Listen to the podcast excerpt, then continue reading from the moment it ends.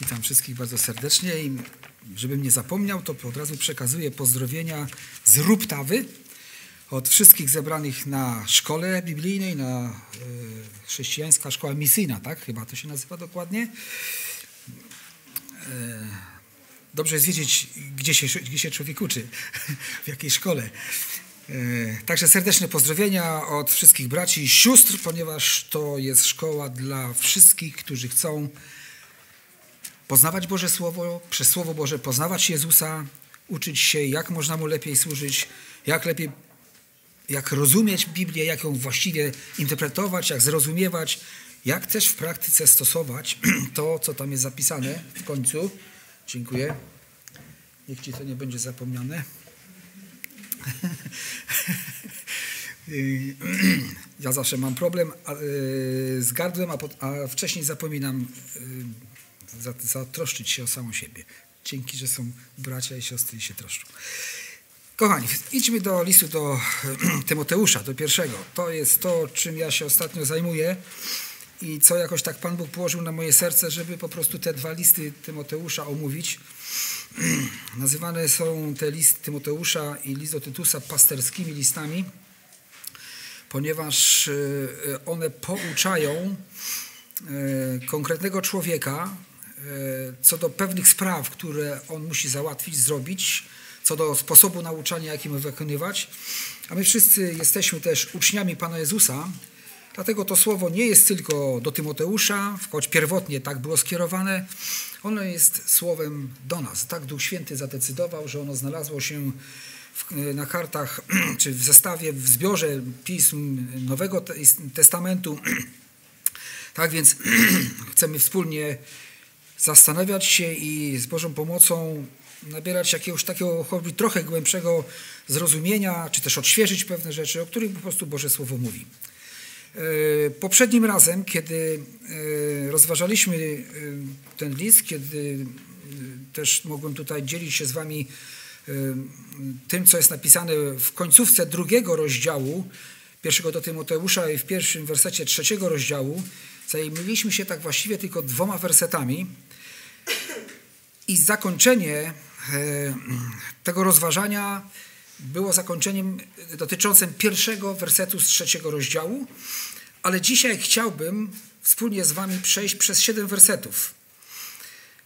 7, dlatego że te 7 stanowią pewną całość, a potem troszeczkę inne rzeczy są poruszone, czy odnoszą się innych trochę służb, ale też służby Bożej, a więc z Bożą pomocą spróbujemy krok po kroku troszeczkę tak podłubać w Bożym Słowie i zastanowić się, co pewne zwroty, określenia oznaczają, co znaczy to biskupstwo, co znaczy ta praca, ta służba biskupa, prezbitera czy starszego, to są wszystko określenia zamienne, a więc przeczytajmy najpierw. Pierwszy list do Tymoteusza, 3 rozdział od 1 do 7. Prawdziwa to mowa. Kto o biskupstwa się ubiega, pięknej pracy pragnie. Biskup zaś ma być nienaganny, mąż jednej żony, trzeźwy, umiarkowany, przyzwoity, gościnny, dobry nauczyciel, nie oddający się pijaństwu, niezadzierzysty, lecz łagodny, nieswarliwy, niechciwy na grosz, który by własnym domem dobrze zarządzał, dzieci trzymał w posłuszeństwie i wszelkiej uczciwości. Bo jeśli ktoś nie potrafi własnym domem zarządzać, jakże będzie mógł mieć na pieczy Kościół Boży? Nie może to być dopiero co nawrócony, gdyż mógłby wzbić się w pychę i popaść w potępienie diabelskie, a powinien też cieszyć się dobrym imieniem u tych, którzy do nas nie należą, aby nie narazić się na zarzuty i nie popaść w sidła diabelskie. Można by odnieść wrażenie, w zasadzie pewnie tak jest, że ono, to słowo, te 7 wersetów tu odnoszą się przede wszystkim do wierzących mężczyzn. W sensie służby z pewnością tak, odnoszą się przede wszystkim do wierzących mężczyzn. Jeśli ktoś pragnie tej pięknej pracy, jaką jest starszeństwo czy biskupstwo, to z pewnością dotyczy się to mężczyzn, ale w sensie społeczności z Bogiem i uświęcenia dotyczy się ono wszystkich. Bo to nie jest tak, że tylko wierzący mężczyźni mają odpowiadać Bożym standardom, ale to każdy wierzący człowiek musi wzrastać duchowo, aby Bóg mógł się nim posłużyć. Żebyśmy mieli to w pamięci. To nie jest tak, że ktoś wybierany jest do służby I biada, jeśli tak by ktoś gdzieś robił w zborze, że wybiera kogoś do służby i teraz ty od dzisiaj bądź święty, ty od dzisiaj bądź doskonały, ty dzisiaj spełnij wymogi Bożego Słowa i pełnij jakąś służbę. To najpierw Pan Bóg przygotowuje, a człowiek na to pozwala, a potem dopiero pojawiają się ludzie o odpowiedniej dojrzałości duchowej, czy to mężczyźni, czy kobiety, aby podjąć się pewnych służb. Zresztą nie ma w zborze nieduchowych służb, ale o tym jeszcze troszeczkę później wspomnę. Tak więc czytamy w pierwszym wersecie, że to jest piękna praca w Kościele, jaką jest biskupstwo. Przypomnę, że jest to praca, że nie jest to takie zajęcia klubowe, że jak chcę, to sobie to robię, a potem się wycofam, a potem znowu robię, albo nie mam czasu. To jest praca. To jest taka, wiecie, niepisana umowa o pracę, umowa z Panem Bogiem, umowa też z ludem Bożym, czyli z Kościołem. A więc jest to piękna praca, ponieważ ma też swoją nagrodę. Biskup jako dojrzały duchowo chrześcijanin, mężczyzna, cechujący się mądrością od Boga, sprawujący opiekę nad duchowym życiem lokalnej społeczności. To właśnie mówi tutaj Słowo Boże, mówiąc o biskupie, mówi o tym, kto właśnie taką służbę w zborze pańskim wykonuje. On nie rządzi, nie narzuca swojej woli Bożemu zborowi, lecz prowadzi ich za pomocą duchowego przykładu własnego życia, własnego postępowania. Biskup, prezbiter starszy to określenie dotyczące tej samej służby w Kościele, którą sprawuje pewne grono braci przygotowanych do tej służby przez Ducha Świętego. Biblia nie określa liczby starszych w zborze, lecz zawsze, kiedy mówi o starszych, mówi o liczbie mnogiej, w liczbie mnogiej. A więc to tak właściwie, jak mówimy tutaj biskup, to nie chcielibyśmy się skupiać na jednej osobie, tylko to jest to grono biskupów, prezbiterów starszych, którzy tą służbę w zborze wykonują. To jest pewna grupa ludzi. Może ich być 2, jeśli nie dojrzało więcej. Może ich być i 10, jeśli Pan Bóg ich przygotował. Ale też nie wszyscy tak dojrzali mężczyźni muszą pełnić akurat taką służbę. Jest tych służb dość, które można pełnić innych, aby się można też nimi było zająć. A więc zbór powinien wskazać, wyłonić spośród braci w zborze tych, którzy tą dojrzałość duchową już mają. Nigdy wybrać tych, o których się myśli, że mają nadzieję, że po ustanowieniu będą w stanie spełnić Boże standardy wymienione w Słowie Bożym. Zanim przejdziemy jeszcze do konkretnych tych cech charakteru, które tutaj są wymienione, jeszcze troszeczkę wstępu, takiego wprowadzenia. Otóż zanim właśnie te szczególne kwalifikacje omówimy, musimy też jeszcze jasno może powtórzyć, czy powiedzieć, że przedstawione cechy charakteru tego biskupa, prezbitera starszego nie są właśnie tymi cechami tylko dla pełniących służbę. To już wspomniałem na początku. Naprawdę to jest cel duchowy dla każdego brata w Chrystusie, ale też w sumie dla każdej siostry. Mówię, w sensie służby dotyczy to braci. W sensie społeczności z Bogiem i duchowego wzrostu i dojrzałości dotyczy to nas wszystkich. Ale skupiamy się dzisiaj na tej służbie braci. Wszyscy mężczyźni należący do Królestwa Bożego powinni zmierzać do osiągnięcia duchowej dojrzałości w Chrystusie. Bracia, to jest nasz cel. Nie bycie w zborze, tak jak ktoś kiedyś opowiadał, że gdzieś tam ze wschodu jakiś pracownik przyjął się do pracy w Polsce i przychodzi szef i mówi, co dzisiaj zrobiłeś? Jestem w pracy. Przyszedłem. Przyszedłem. Należy mi się zapłata, bo przyszedłem. Nie, ale co zrobiłeś? Nie? Więc tak patrzmy na swoją obecność w zborze, bracia, że my mamy dorastać do duchowej służby i dorastać duchowo w relacji z Chrystusem i w podobieństwie do Niego. A więc każdy z nas powinien ulegać Duchowi Świętemu, aby Duch Boży mógł nas uformować do stanu podobieństwa do naszego Pana. Jak zbór w przyszłości, dalszej czy bliższej, będzie mógł wskazać starszych w zborze, jeśli nie będzie duchowo dojrzałych ludzi. Jeśli nie pozwolisz, żeby Duch Święty, który wabi Ciebie tym słodkim głosem do podobieństwa Chrystusowi i do uświęcania swojego życia, jeśli się temu nie poddasz. Kto będzie mógł stanąć na czele zboru? Lepiej nie wybrać nikogo, niż wybrać niedojrzałych. Nie bój się dojrzewać do wskazanego w Słowie Bożym wzoru. Jeśli będziesz posiadać wspomniane w tekście kwalifikacje, nie musisz też jakby z automatu zostać starszym zboru. Może takie myślenie o tym, no jak dojrzeję, to mi powiedzą, że mam być starszym zboru. No nie, tu Słowo Boże mówi, jeśli tej pracy pragniesz. Tak? Więc jest wiele innych zajęć, które może pełnić i tylko duchowy człowiek, duchowo dojrzały. Werset pierwszy mówi nam właśnie o tym, że kto o biskupstwo się ubiega, a więc nie musisz się ubiegać będąc dojrzałym, ale być może Bóg powie jednak ty. To nie mów wtedy nie.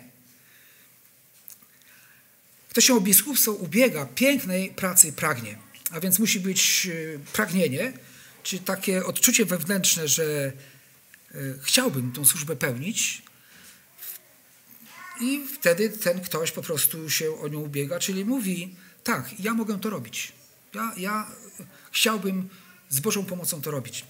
Będąc dojrzałym, doprowadzonym przez Ducha Świętego do takich kwalifikacji, o których my tutaj będziemy za chwileczkę mówić, które odnoszą się tutaj do tej służby biskupiej, można pełnić wiele innych służb.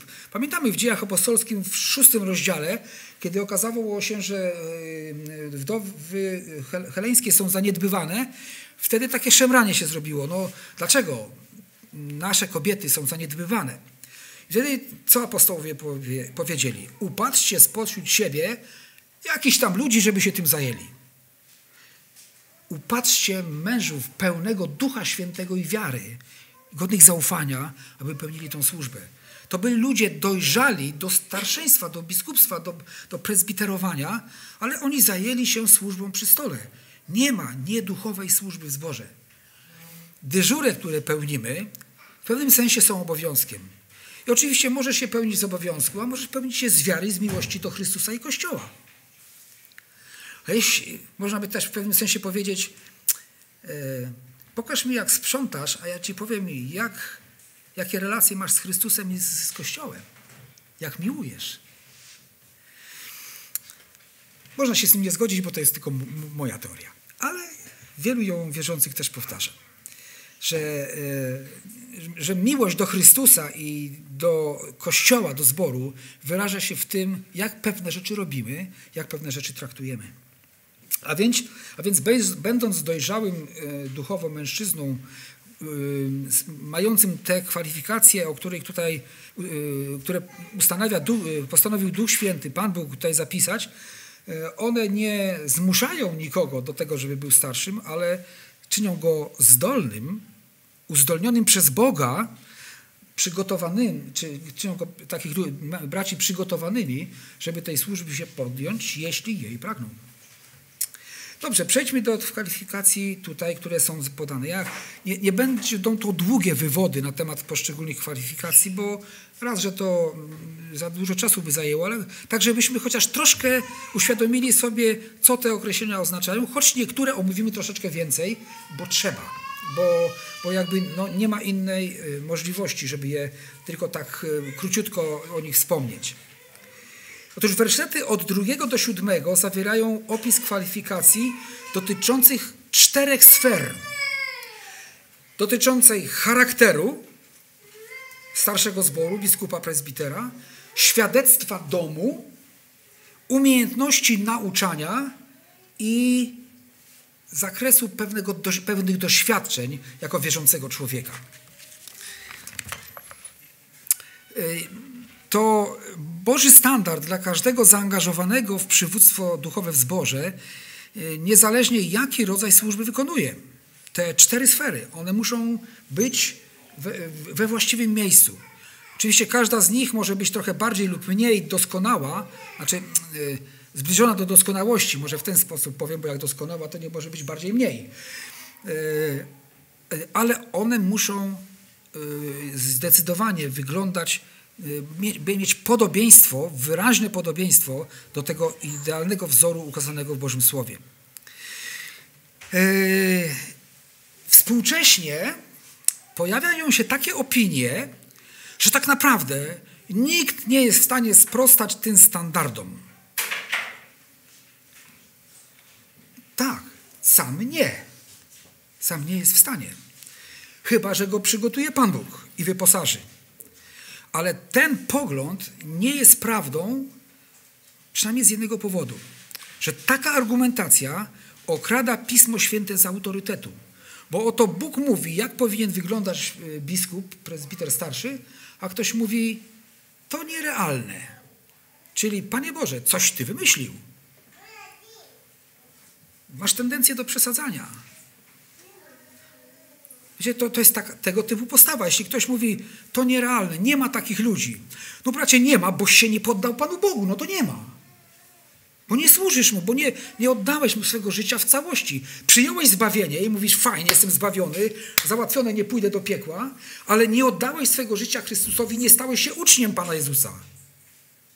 Nie wziąłeś krzyża na siebie, aby umierać dla świata i dla samego ja, dla swoich planów, aby upodobnić się do Pana Jezusa i Jemu służyć. Dlatego mówisz może, nikt nie jest w stanie tego zrobić.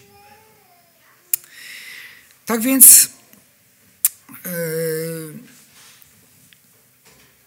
tego okradania Pisma Świętego z autorytetu nie chcemy uprawiać. I jeśli byśmy tak myśleli i według tego poglądu postępowali, to w efekcie, ponieważ ktoś musi kierować zborem, tak, byśmy tak myśleli dalej, no to kogoś, kto tam coś trochę pozytywnego w sobie przejawia, no to może wybierzmy. A może ten brat fajny, bo fajnie mówi, a tamten fajny, bo się uśmiecha fajnie. Mielibyśmy zaraz swoje standardy na to, kto może być starszy. A on zawsze mnie wysłucha, a tamten nie ma dla mnie czasu. Aż tyle. Więc mielibyśmy natychmiast swoje pewne standardy, według których wybierali i wtedy zrobilibyśmy wybory, kampania przedwyborcza i wiecie, co wynika z kampanii przedwyborczej. Ale Bóg inaczej to zaplanował i ustanowił. Tak więc wtedy miesze starszego czy biskupa powierzone zostały ludziom, których Duch Święty do tej służby nie dopuszcza. Ale właśnie po to Bóg podaje ten standard, aby starszeństwo, przywództwo w zborze mogli podejmować ci bracia, którzy poszli za Chrystusem, poddali Mu się i Bóg przygotował ich do tej służby.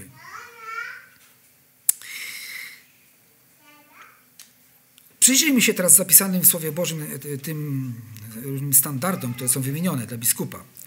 Ma być nienaganny. Czyli nie powinno ciążyć na nim oskarżenie o poważny błąd. Jednocześnie powiedzmy wyraźnie, nienaganny nie znaczy bez grzechu. Nigdzie Słowo Boże, mówiąc o dojrzałości, o wysokim standardzie duchowym wierzącego, nie mówi o bezgrzeszności.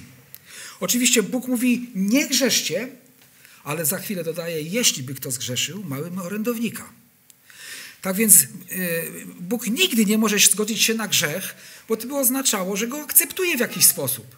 Ale Bóg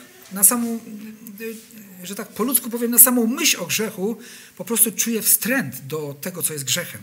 Tak więc Bóg mówi, że mężczyzna, który ubiega się czy pragnie biskupstwa, ma być nienaganny, czyli nie powinno ciążyć na nim jakieś oskarżenie, czy jakiś poważny, nie wiem, czy wyrok sądowy, który by ciążył na po prostu jego opinii. Ale to nie znaczy, że jest on bezgrzeszny. Jeśli jakiś grzech popełni, to naprawia go zarówno w stosunku do Boga, jak i do ludzi. I to jest jeden z przejawów nienaganności. Wiecie, doskonałość nie polega na tym, że jesteśmy bezgrzeszni, tylko że umiemy we właściwy sposób rozwiązywać problem i reagować na grzech, na grzechy innych, na nieuprzejmość ze strony innych ludzi, że umiemy we właściwy sposób reagować. Król Dawid, który popełnił, czujemy i wiemy, bardzo poważne grzechy, Jednak nazwany był mężem według serca Bożego, ponieważ właściwie reagował, kiedy zobaczył grzech. Tak więc biskup, prezbiter starszy ma być nienaganny, czyli nie ciążyć na nim żaden poważny błąd, oskarżenie o błąd. Jeśli zachowa się lekceważąco wobec kogoś, to przeprosi Boga, a także tego, którego zranił. Musi być też mężem jednej żony. I to jest ten pierwszy punkt, w którym siłą rzeczy musimy chwileczkę się zatrzymać i troszeczkę o tym tutaj powiedzieć więcej, ale też nie za długo, tak żebyśmy mieli pewien rys i pewne spojrzenie na tę sprawę. Otóż tu jest wierzący ludzie, naprawdę wierzący ludzie, naprawdę wierzące zbory, naprawdę różnie patrzą na tę kwestię. Ale ja bym chciał tutaj takich 5 spojrzeń przedstawić, które pojawiają się w zrozumieniu właśnie tego wymogu. Niektórzy twierdzą, musi być żonaty. Uzasadnienie, tylko żonaty będzie miał odpowiednie doświadczenie, aby radzić sobie z pojawiającymi się problemami rodzinnymi. No ale jeśli tak byśmy rozumowali, to zgodnie z wersetem 4, będąc konsekwentnymi, musielibyśmy powiedzieć, no to musi mieć też dzieci. Jeśli taki byłby tutaj wymóg, to by on oznaczał, to wtedy cała służba apostoła Pawła staje się pod znakiem zapytania. Nie miał ani żony, ani dzieci. Ale był starszym wśród starszych nawet. Więc myślę, że ten argument jest taki płytki, powierzchowny, taki nieprzemyślany. Dlatego nie będziemy nad nim dłużej przemyśliwać. Drugi takie spojrzenie, gdy owdowiał, nie może powtórnie się ożenić. Myślę, że już czujecie, że coś tu jest nie tak, ponieważ akurat ten argument też, kiedy już popatrzymy w różne miejsca z Bożego Słowa, zobaczymy, że to nie tylko, że jest to taka bardzo jakaś surowa interpretacja i taka wątpliwa, to tak naprawdę niezgodna z Bożym Słowem, bo wiemy z 1 do Koryntian 7 rozdział 39 czy 7 rozdział 1 do Koryntian 8:9 i Rzymian 7:2, że jeśli jedno ze współmałżonków umrze, to ta osoba jest wolna do tego, żeby wstąpić w związek małżeński. Nie musi, Słowo Boże nigdy nie mówi, że musi. Apostoł Paweł podpowiada, lepiej nawet, gdyby pozostała w takim stanie, bo może służyć Chrystusowi. Ale, dodaje później, to nie jest przymus, który ma was związać. Ona może postąpić, ta osoba, która jest wdowcem czy wdową, tak lub tak. Apostoł Paweł, mający ducha, podpowiada, co byłoby najlepsze, ale nie staje się to takim, wiecie, nakazem celibatowym. Że jak ktoś chce naprawdę służyć Bogu, to musi być bez żony, bez męża. Nie, tak. To stwierdzenie, że kto wdowiał, nie może powtórnie się ożenić, no nie jest po prostu stoi w sprzeczności z Bożym Słowem. Ale takie poglądy czasami są. Trzeci pogląd, trzecie spojrzenie, że zaczyna się tutaj te 3 ostatnie, 3., 4., 5, potem takie, które warto zapamiętywać. Otóż biskup nie może się rozwodzić, nie powinien się rozwodzić, nie może się rozwodzić. Mówimy o biskupie, czyli o człowieku dojrzałym duchowo, który chce być miły Bogu i spełniać Boże życzenia, Boże Słowo, Boże prawo, podobać się Chrystusowi, a więc zakładamy, że to jest ktoś, dla którego Pismo Święte jest ostatecznym rozstrzygnięciem w kwestiach wątpliwych, jeśli takie wątpliwości się pojawią. I my wiemy, że też apostoł Paweł, czy Duch Święty przez apostoła Pawła naucza, żeby żona męża nie opuszczała, ani mąż żony też. Bo co Bóg złączył, człowiek niech nie rozłącza, a więc to stwierdzenie, że biskup nie może się rozwodzić, właściwie to nie dotyczy się tylko do tych ludzi, o których mówimy, ale do nas wszystkich. Po prostu Bóg nie chce, żeby małżeństwo było rozrywane.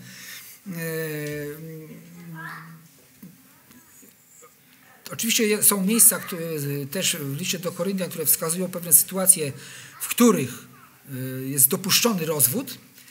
Nie chcę teraz się głębiej w to zagłębiać, lecz normalną, podstawową zasadą jest to, że jeśli mąż się obrazi na żonę, to ma się pojednać. Jeśli żona obrazi się na męża, ma się pojednać. Tak jak Chrystus nam przebacza nasze paskudne grzechy, tak powinniśmy sobie nawzajem również je wybaczać, jeśli takie są, a czasami to nie są paskudne, są różnice zdań tylko. Tak, brat usługujący na tych wykładach powiedział, wiadomo, że małżeństwa muszą się kłócić, ale jak się kłócicie, to chociaż mądrze. No, cokolwiek to znaczy. A więc z pewnością stwierdzenie, że biskup nie powinien się rozwodzić, czyli starszy zboru, no, bo jest on tu wzorem dla trzody, jest jak najbardziej też tutaj słuszne i właściwe. Ukazuje tutaj to Boży zamysł dla małżeństwa i powagę małżeństwa. Czwarte spojrzenie. Biskup nie może być winny żadnej niewierności lub rozwiązłości w swoim małżeństwie. I to jest oczywiste. A to jest standard dla wszystkich mężczyzn i dla wszystkich kobiet.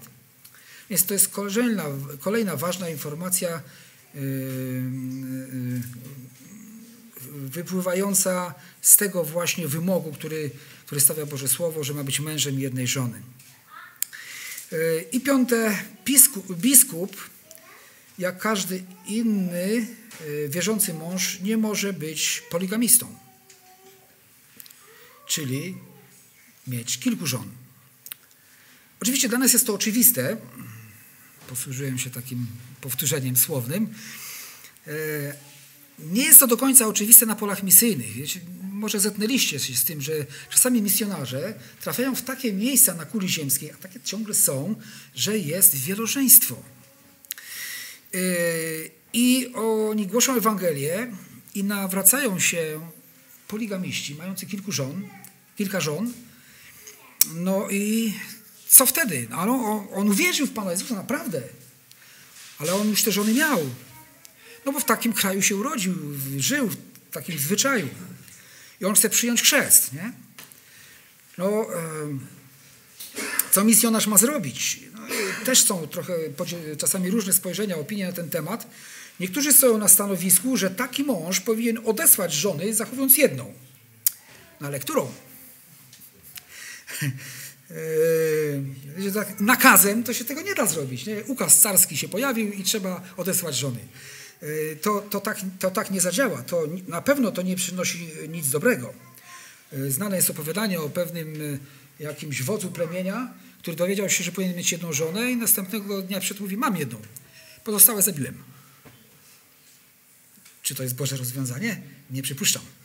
No, pewien jestem, że nie. Zostawił sobie jedną.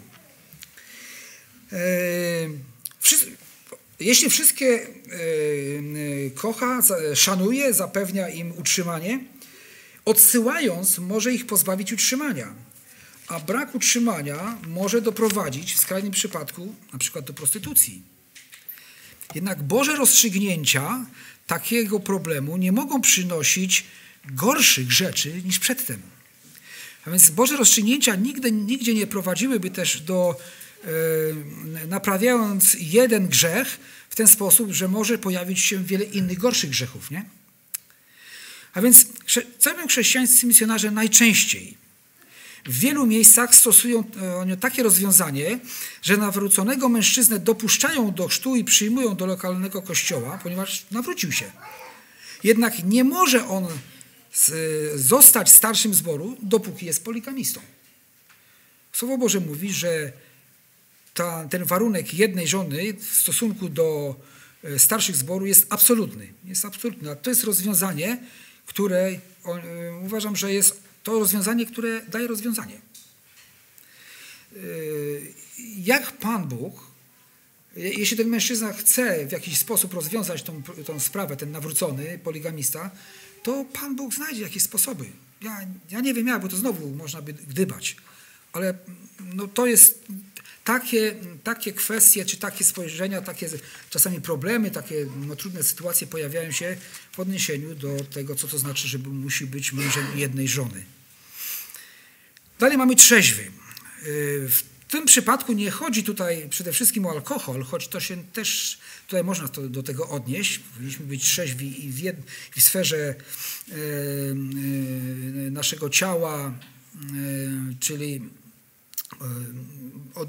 nie upijając się alkoholem, ale tutaj raczej chodzi o unikanie skrajności w sprawach duchowych. Wiecie, to taka sytuacja, w której brat wyczyta coś taki starszy z Biblii i także dochodzi do przekonania, że żeby lepiej służyć Panu Jezusowi, tak jak mówi apostoł Paweł, trzeba być, najlepiej być bez żony. Więc zabraniam się żenić. Nie? To jest absolutna skrajność, ale mówię jaskrawą, tak żeby poczuć, nie? O co chodzi. Więc musi być trzeźwy w pojmowaniu Bożego Słowa. Czasami ktoś powiedział, Słowo Boże, czasami zrozumienie wymaga po prostu trzeźwego spojrzenia. Nie wymaga nawet jakiejś wielkiej znajomości teologii, tylko trzeźwego spojrzenia. A więc trzeźwy znaczy unika skrajności w sprawach duchowych, w interpretacjach, trzeźwo myśli, bez zapędzania się w skrajne opinie, przekonania czy działania. Umiarkowany. Nie jest roztrzepany lub nie frywolny. Poważny, gorliwy, wnikliwy, dyskretny. Umiarkowany. Nie ma takich, wiecie, wyskoków jakichś takich, nie można się spodziewać, co ten brat dzisiaj wymyśli na przykład na nabożeństwie, czym nas zaskoczy, jaką nową rzecz nam powie. Rzeczy, które nie świadczą o duchowości, tylko czasami po prostu o takim braku właśnie umiarkowania. Umiarkowanie bardziej buduje niż taka popędliwa duchowość. Zdaję sobie sprawę, jak mówią przypowieści Salomona, że tak jak mucha, która wpada do aptekarskiej mikstury i ją psuje, tak jeden jakiś grzech, zły czyn może popsuć o nim też całą opinię. Więc pilnuje po prostu siebie, jest umiarkowany. Nie wdaje się w sytuacje, w które mogą go skompromitować. Przyzwoity. On ma porządek w swoich zwyczajach, nie wykraczający poza naukę Biblii. Te zwyczaje nie wykraczają poza ramy Biblii. Gościnny. Kocha obcych. Jego dom otwarty jest dla zbawionych i niezbawionych. Stara się być błogosławieństwem dla wszystkich, którzy przychodzą do jego domu. Czyli jego dom nie jest w jego zrozumieniu jego domem, tylko jest pańskim domem służącym ludziom. Dobry nauczyciel.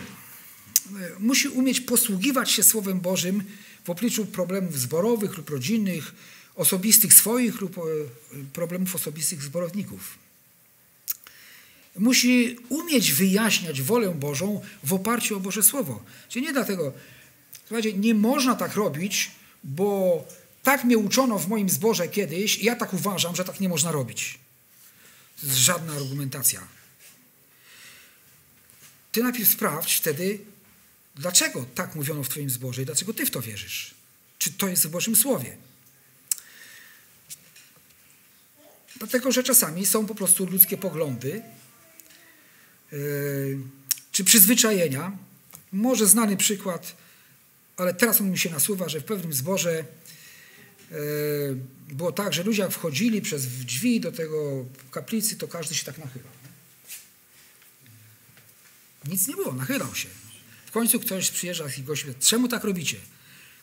No myśmy tak się przyzwyczaili, bo tu kiedyś stała koza i rura szła do komina. Dlaczego wierzysz w to, co wierzysz? Niech to będzie oparte na Bożym Słowie.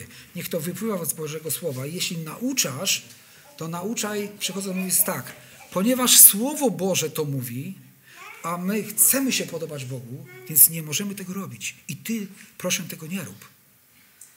Bo nie wiadomo, dokąd zajdziesz, jeśli będziesz to robić.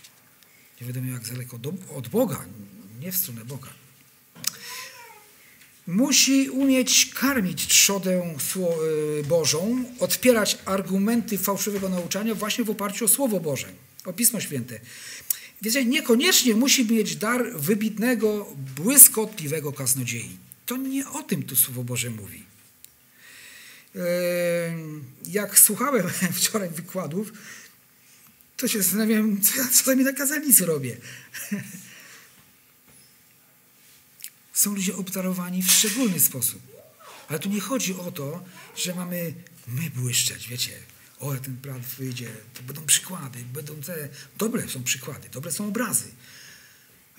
Na pewno powie coś, co zrobiło wow dzisiaj. O, tak, to rzeczywiście... Wtedy, wiecie, czasami bardziej na człowieka się patrzy, nie? To jest przyjeżdża brat, którego warto posłuchać. A jak inny mówi Boże Słowo, to nie warto?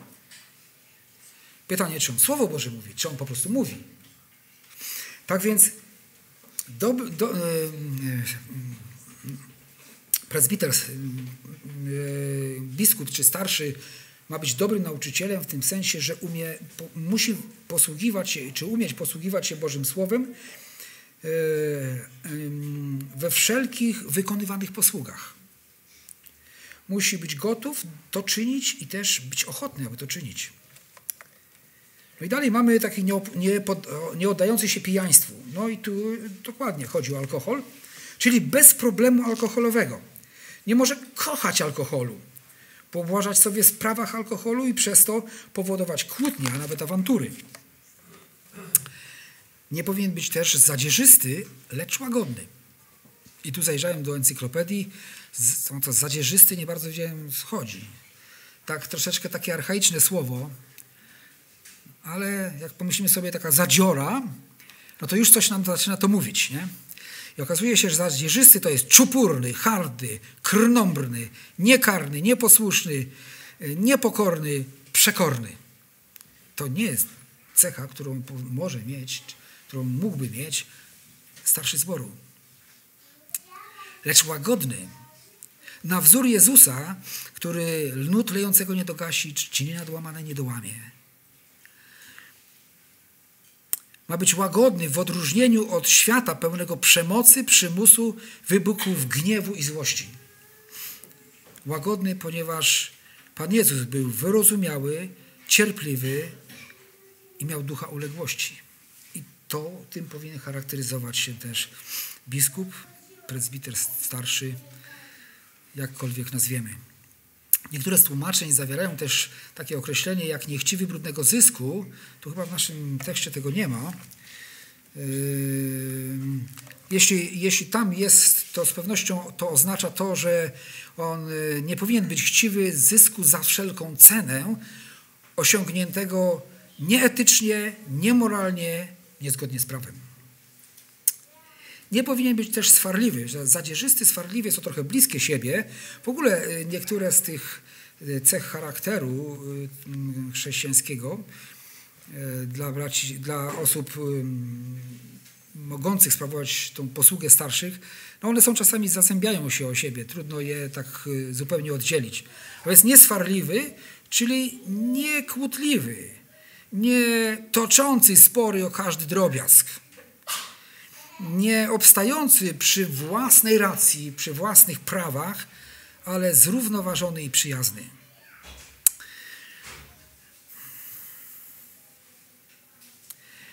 Przypowieści Salomona mówią, jak coś zauważysz, takiego nie za bardzo, nie podawaj tego od razu do sądu. Bo co zrobisz na koniec, gdy cię zawstydzi twój bliźni? Może ja kiedyś mówiłem taki przykład, może to, co zrobiła ta osoba, nie była osobą starszą, to była kobieta, ale zobaczyła jednego ze starszych zboru, jak szedł po ulicy i wiecie, i tak się troszeczkę na boki. Piany? Upił się i doniosła, że się upił. A potem się okazało, że on jest chory i go taki ból złapał, że on nie mógł po prostu wytrzymać, ledwo szedł. I doznała wstydu ta osoba, ta kobieta akurat. A więc nie walczący za wszelką cenę o to, żeby mieć rację, chyba że chodzi o sprawy prawdy Ewangelii. Apostoł Paweł mówi, tym dzikim zwierzętom w Efezie nie ustąpiliśmy ani na krok, bo fałszywie nauczali. A kiedy Żydzi przychodzili, mówili, że trzeba się obrzezać, wypełniać zakon, nie ustąpili ani na krok. Ale o sobie, co mówi apostoł Paweł, o mnie mówić nie warto. Zmuszacie mnie do tego, ale robię to w przystępie głupoty, ale tak naprawdę nie warto. Cóż ja jestem? Chrystus się liczy. I niechciwy na grosz. Niechciwy, bo po prostu nie może kochać pieniędzy. Pieniądz jest dobrą rzeczą. Nawet w przypowieściach Salomona jest napisane, że pieniądz umożliwia wszystko. I dobro, i zło. Ale wiecie, pieniądzem można naprawdę dużo zrobić.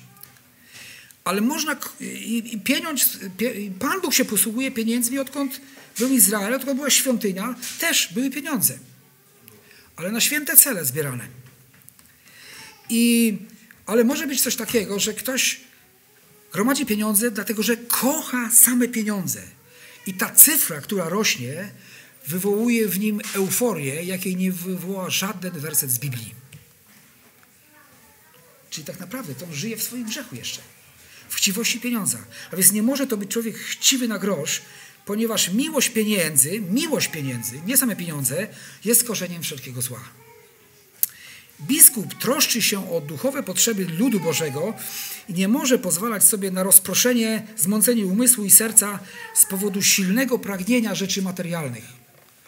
Pragnienie rzeczy materialnych może być wielką przeszkodą w służbie Bożej. Po prostu będziemy czas poświęcać wtedy nie na to, co potrzeba, nie będziemy skupieni na duchowych rzeczach i zboru, tylko będziemy zajmować się rzeczami doczesnymi. To niekoniecznie muszą być pieniądze. To może być wiele różnych rzeczy. Tak sobie myślę, czasami mnie bardzo praca w domu, pewne rzeczy, które robię, zajmują moje myśli. Czasami to też jest przeszkodą. Czasami to też za bardzo siedzi gdzieś tam w głowie. I biorę czytać Biblię, a przypomina mi się, czy nie za krótko uciąłem tam jeden profil, nie? No tak, no tacy jesteśmy wątłym niestety stworzeniem, które potrzebuje mocy Ducha Świętego, aby zwyciężać również te rzeczy. I mamy następną rzecz, którą tutaj musimy troszeczkę więcej powiedzieć, ale mamy jeszcze troszeczkę czasu. Własnym domem musi dobrze zarządzać, dzieci trzymać w posłuszeństwie i wszelkiej uczciwości. Werset 4 i 5 będą teraz przedmiotem takiego naszego bliższego przyjrzenia się.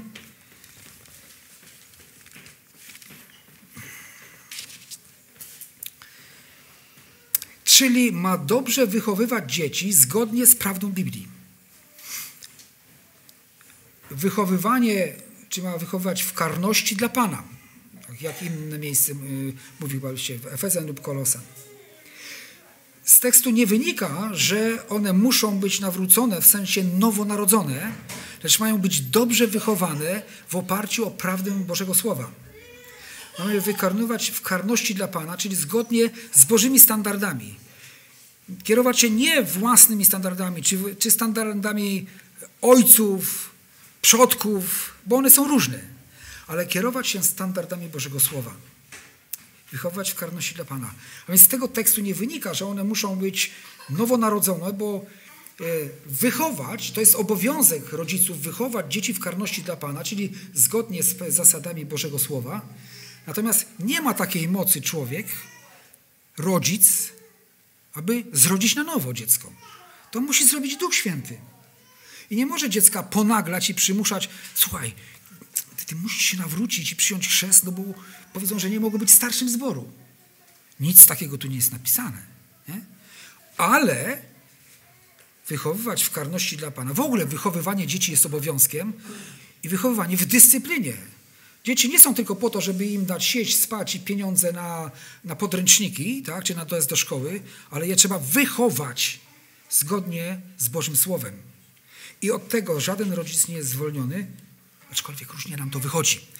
Ale nasza nadzieja jest w Bogu, i że który nam wspomaga i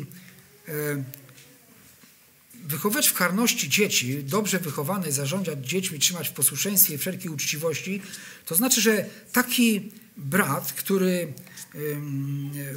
który pragnie być tym starszym zboru, czy mógłby nim być, musi być już, mieć w jego domu taka sytuacja, miejsce, że ma odwagę i nie boi się wskazywać na Słowo Boże, że Słowo Boże mówi tak, a tak, dlatego my musimy tak postępować i wy dzieci również.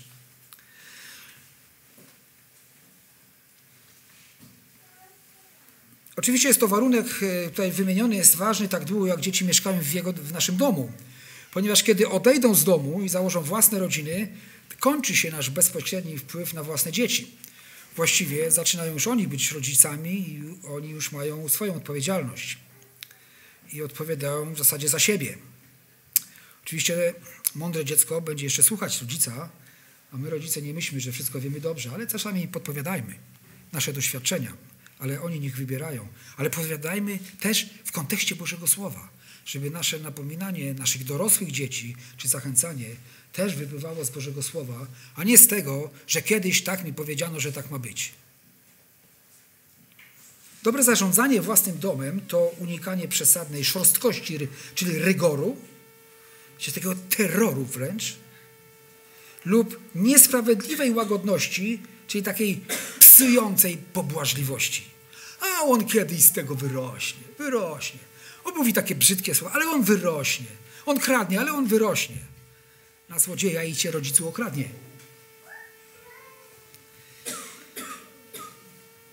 Wymóg dobrego zarządzania własnym domem jest dodatkowo uzasadniony, bo jeśli nie potrafi własnym domem zarządzać, nie będzie mógł mieć, jakże będzie mógł mieć na pieczy Kościół Boży. Ma tutaj zastosowanie biblijna zasada, że jeśli w małym się okazujesz wiernym, a dom zazwyczaj jest mniejszy niż zbór, już mówiąc tak bardzo realistycznie, tak, optycznie nawet patrząc, to jeśli nie będę w stanie własnego domu w właściwy sposób w Bożym Słowie wychować, czy ukształtować, może powiedzmy w ten sposób, to jak będę mógł mieć pieczę nad całym domem Bożym, nad całym zborem Bożym. W 5 wersecie jeszcze znajdujemy też ważną taką definicję pracy starszego. Ta praca jest właśnie sprawowaniem pieczy nad Kościołem Bożym. Nie czytamy tutaj rządzi Kościołem Bożym. Starszy biskup nie jest despotą, ani nawet łaskawym władcą.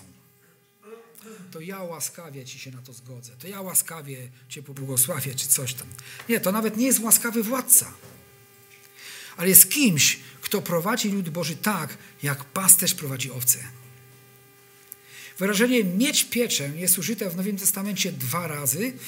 Tutaj, w naszym tekście i w przypowieści o miłosiernym Samarytaninie i oznacza delikatną, pełną wrażliwości troskę. Tak postąpił Samarytanin i tak powinien postępować starszy, któremu zależy na Kościele, na zborze Bożym. Danielu, poproszę Ciebie, tą kartkę tam wyciągnij, bo ja jedną jeszcze zostawiłem. Ona mi się przyda. O, tak, dziękuję bardzo. Przed chwilą mocno otworzyłem oczy, ale ją zobaczyłem w końcu. I chyba mamy tu ostatnie takie zagadnienie. Nie może to być dopiero co nawrócony. No, jest to takie stwierdzenie bardzo nieprecyzyjne w tym sensie, że nie określa przedziału czasowego. No i co to znaczy dopiero co nawrócony? No, w każdym przypadku pewnie będzie to trochę inaczej wyglądało. Pamiętam, kiedy formowany był ten zbór w Żardowie jeszcze, bo tam była pierwsza siedziba zboru i tam też była ta kwestia, żeby wybrać radę zboru, czy takie osoby przewodniczące w zborze. No, też był jeden brat, który owszem miał zrozumienie Bożego Słowa, było wiele dobrych cech u niego, choć później okazało się, że jednak miał słabość, która go zrujnowała, to jednak był niedawno nawrócony. Naprawdę to były miesiące. No i wiecie, już postawienie jemu tego warunku, że musi to być dopiero co nawrócony, spowodowało, że on się obruszył. Wiecie? Że taki był, no jak to, ale dlaczego? Przecież jestem dzieckiem Bożym. Już to pokazało, że on tak naprawdę jeszcze się nie nadaje do tego. Bo nie umie podporządkować się, jeśli nawet nie Bożemu Słowu, to pewnemu zrozumieniu czy postanowieniu starszych zborów, którzy wcześniej już zarządzali innymi zborami, z którego to większego zboru ten zbór w Żardowie też powstawał. Nie? A więc tu mamy taką kwestię dopiero... I wiecie, tam takie było decyzja, czy takie zrozumienie tej kwestii okresu od nowozrodzenia 2 lata. Rok rzeczywiście jest mało. Po 2 latach, jeśli nawet ktoś udaje, to po 2 latach coś pęknie. To nawet po roku coś pęknie. Pojawiają się zboże, różne sytuacje, on sam różne przeżywa i wtedy wychodzi na wierzch, czy naprawdę jest przez Boga przygotowany. Nie wiem, czy to jest 2 lata jest dobre. Może inne zbory uważają, że więcej, może, że mniej. nie może to jednak być dopiero co nawrócony, cokolwiek w praktyce to oznaczało. Pewne rzeczy często Pan Bóg zostawia nam, żebyśmy rozumnie i zgodnie też z Bożym Słowem, nie przekraczając Bożego Słowa, żeby je rozstrzygnęli, żebyśmy roztropnie i mądrze postawili jakąś granicę. Niedawno nawrócony i młody w wierze nie kwalifikuje się na biskupa, na starszego. Przede wszystkim dlatego, że to jest nowonarodzone niemowlę, bez względu na to, w jakim wieku się nawrócił, i potrzebuje mleka duchowego, a nie twardego pokarmu. A służba starszych to jest zajmowanie się często bardzo twardym pokarmem i rozstrzeganie bardzo twardych, trudnych sytuacji, w których poznanie Bożego Słowa, utwierdzenie w wierze, utwierdzenie w Słowie Bożym jest po prostu wręcz potrzebne. Więc tu przychodzi ta kwestia pewnego doświadczenia, pewnej praktyki z Bożym Słowem, żeby, jak też Piotr pisze, że są pewne rzeczy w listach Pawła niezrozumiałe, czy trudne do zrozumienia, które pewni ludzie niewykształceni w Słowie przykręcają ku swojej własnej zgubie. Ten nowonawrócony potrzebuje nie nauczać zbór, ale sam się uczyć i sam po prostu z tej przysłowiowej matczynej piersi ssać, czyli z Bożego Słowa, takiego po prostu czytać Słowo, poznawać Pana Jezusa i stawać się uczniem wykonującym Boże Słowo. To jest jego podstawowe zadanie i to jest to, o co powinien też dbać zbór wobec nowonawróconego człowieka, aby mu dostarczyć przez nauczanie, czy przez indywidualne jakieś tam spotkania, rozmowy właśnie tego duchowego mleka i wskazywać na podstawowe prawdy związane z byciem uczniem Pana Jezusa, z byciem dzieckiem Bożym. Ta praca wymaga doświadczenia i mądrości w wierze. Istnieje pewne ryzyko, że dopiero co nawrócony, jak tutaj czytamy, może wpaść w pychę i popaść w potępienie diabelskie.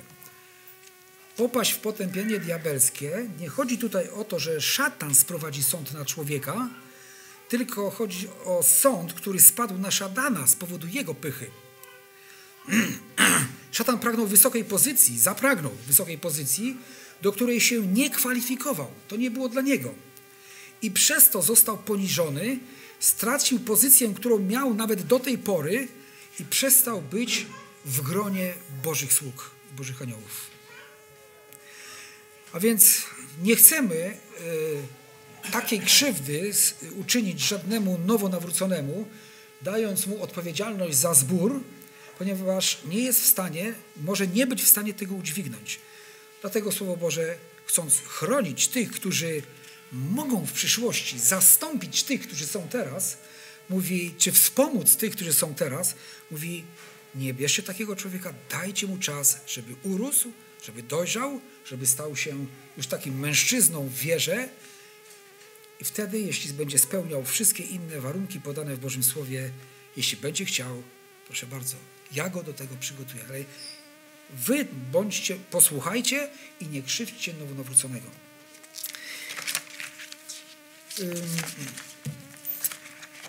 Cieszyć się też powinien ten, który pragnie pełnić służbę starszego, biskupa czy prezbitera, cieszyć się dobrą reputacją w społeczeństwie. To nie jest obojętne, jaką opinię ma starszy zborów, sąsiadów w pracy jako interesant w urzędach. To oczywiście to nie mogą cię chwalić za to, że razem z nimi piwo pod kioskiem piłeś, ale jak się zachowujesz na co dzień? Jaki ty jesteś w ogóle? A może słyszeli, a powiedzieli, sąsiedzie, jak jeszcze raz coś takiego zrobisz, to zobaczysz.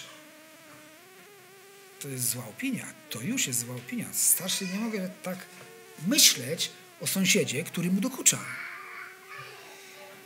A więc to ważne jest, co w pracy, co sąsiedzi, co najbliżsi myślą o tobie, widząc ciebie na co dzień.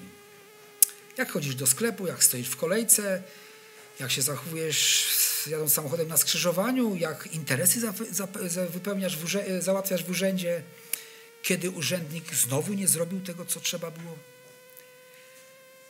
Niezbawieni sąsiedzi powinni mieć,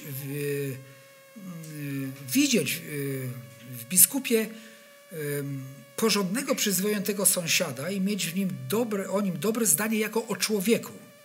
To znaczy starszy przez swój styl życia powinien mieć wyrobione o sobie dobre zdanie w społeczeństwie. Brak dobrego świadectwa staje się bowiem przedmiotem oskarżenia, czy też może stać się, i naraża na sidła diabelskie. Czy tam było potępienie diabelskie, które przychodzi od wyniku pychy, a tutaj mamy mowę o sidłach diabelskich.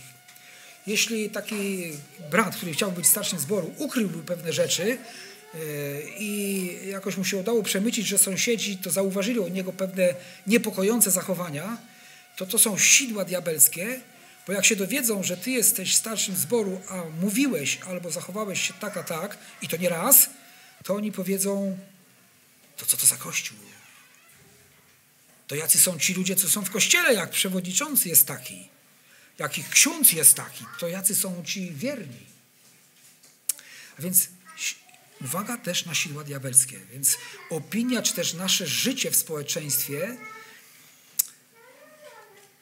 musi być życiem takim jak Pan Jezus. To znaczy o nim czytamy, że on wzrastał i przybywało mu łaski u Boga i u ludzi. Dlaczego u Boga? Bo żył w sposób czysty przed Bogiem. Dlaczego u ludzi? No bo widzieli, że on postępuje w sposób prawy. Że on jest pełen uprzejmości, miłości, nie wiem, cokolwiek byśmy pozytywnego wymienili, widzieli to u Pana Jezusa, a więc również i nam powinno przybywać łaski u Boga i u ludzi. Sidła diabelskie to pułapka zastawiona przez szatana, w którą wpada ten, kto żyje niezgodnie z tym, co głosi i co wyznaje. Kiedy szatan złapie kogoś w swoją pułapkę, trzyma go, wystawiając na pośmiewisko, szyderstwo i pogardę. A tego przecież nie chciałby ani ten, kto zostaje starszym zboru, ani zbór, ani sam Pan Bóg. Biskupstwo to bez wątpienia piękna praca i ma Bożą nagrodę, jeśli tą służbę pełnią osoby, które Bóg do tego przygotował i wyposażył. Nie możemy i nie odważymy się kombinować przy Bożych postanowieniach, bo nie jesteśmy od Boga ani więksi, ani mądrzejsi. Te wielkie powołanie dla braci, którzy serio traktują życie z Jezusem i chcą być Mu posłuszni. Bracia, wzywam, bądźmy posłuszni i idźmy za Bożym powołaniem. I chciejmy się do Niego podobać, do Chrystusa podobać. I chciejmy stawiać siebie do dyspozycji. Nie możemy pozostać w tym miejscu, w którym jesteśmy dzisiaj i ulec zadowoleniu, że osiągnęliśmy pewien chrześcijański pułap. Cokolwiek poczytujesz sobie dzisiaj za sukces, a dzięki Bogu, że on jest, że było coś nie tak, a się poprawiło, to pomyśl sobie, że to jest jeden malutki kroczek do tego standardu, który wyznacza Pan Bóg dla męża Bożego. I idź dalej. I trwaj w Słowie. I niech Pan Bóg, niech Duch Święty objawia Ci kolejne rzeczy i obdaruje mocą, ale też i mnie samego, abym widział i wiedział, czego Bóg ode mnie oczekuje. A Bogu niech będzie chwała za Jego Słowo. Amen.